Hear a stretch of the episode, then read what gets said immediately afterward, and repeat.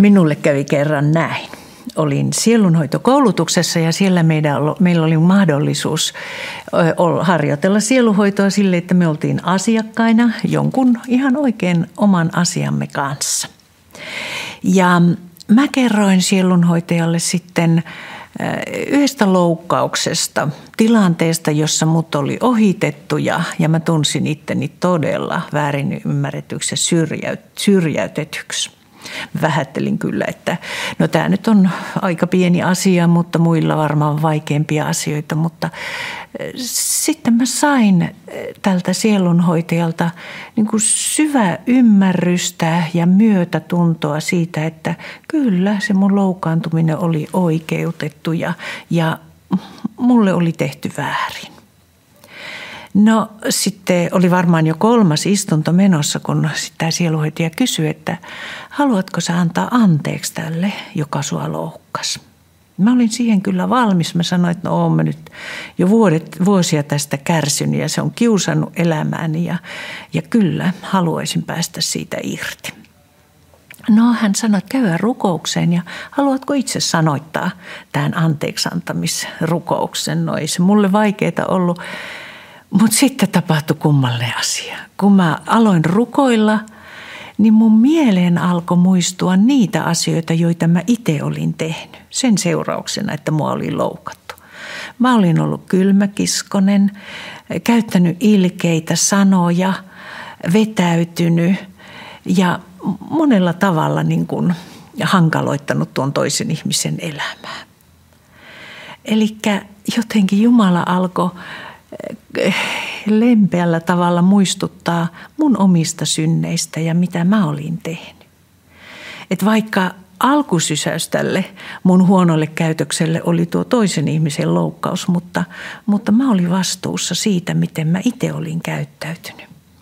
Ja niinpä tämä rukous alkoi vähitellen muotoutua katumusrukoukseksi. Ja näin usein käykin, että, että tämä on sitä totuuden kohtaamista myöskin, että Jumala alkaa lempeästi näyttämään, mitä sä olet tehnyt väärin. Ja mikä on sun osuutesi ja mikä on sun syntisi. Ja tässä, kun me nähdään se oma osuus, niin tietysti meillä on mahdollisuus ja haastekin pahoitella omaa käyttäytymistämme ja pyytää sitä anteeksi.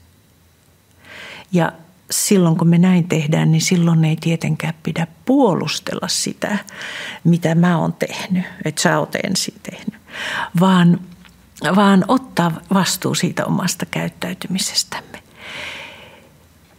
Koska silloinhan saattaa olla näin, että sieltä toisen kiukun ja katkeruuden padot aukeekin ja hän antaa kuulla – meidän, miten paljon me ollaan häntä haavoitettu ja miten paljon vaikeutettu hänen elämäänsä. Ja voi olla, että hän sanoi, että ei hän halua antaa anteeksi tai ei pysty antamaan anteeksi. No, tämäkin on osa elämää ja se pitää hänelle suoda, koska se voi olla hänen kohdallaan pitkä prosessi.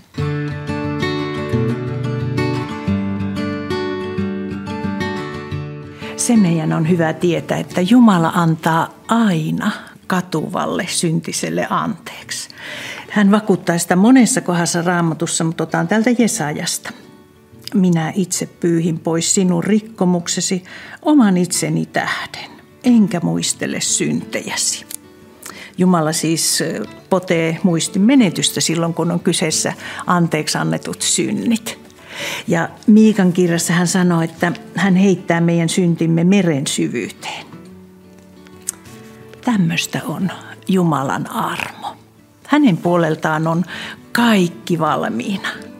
Ja hän kutsuu, että palatkaa takaisin te luopuneet lapset. Ja toisessa kohdassa hän sanoi, että sitä mä vain odotan, että voin olla teille armollinen. Ja tässä armahtamisen ilmapiirissä meillä myöskin on varaa odottaa sitä lähimmäistä, joka ei vielä voi antaa anteeksi. Meillähän on se salainen ase, siunaaminen.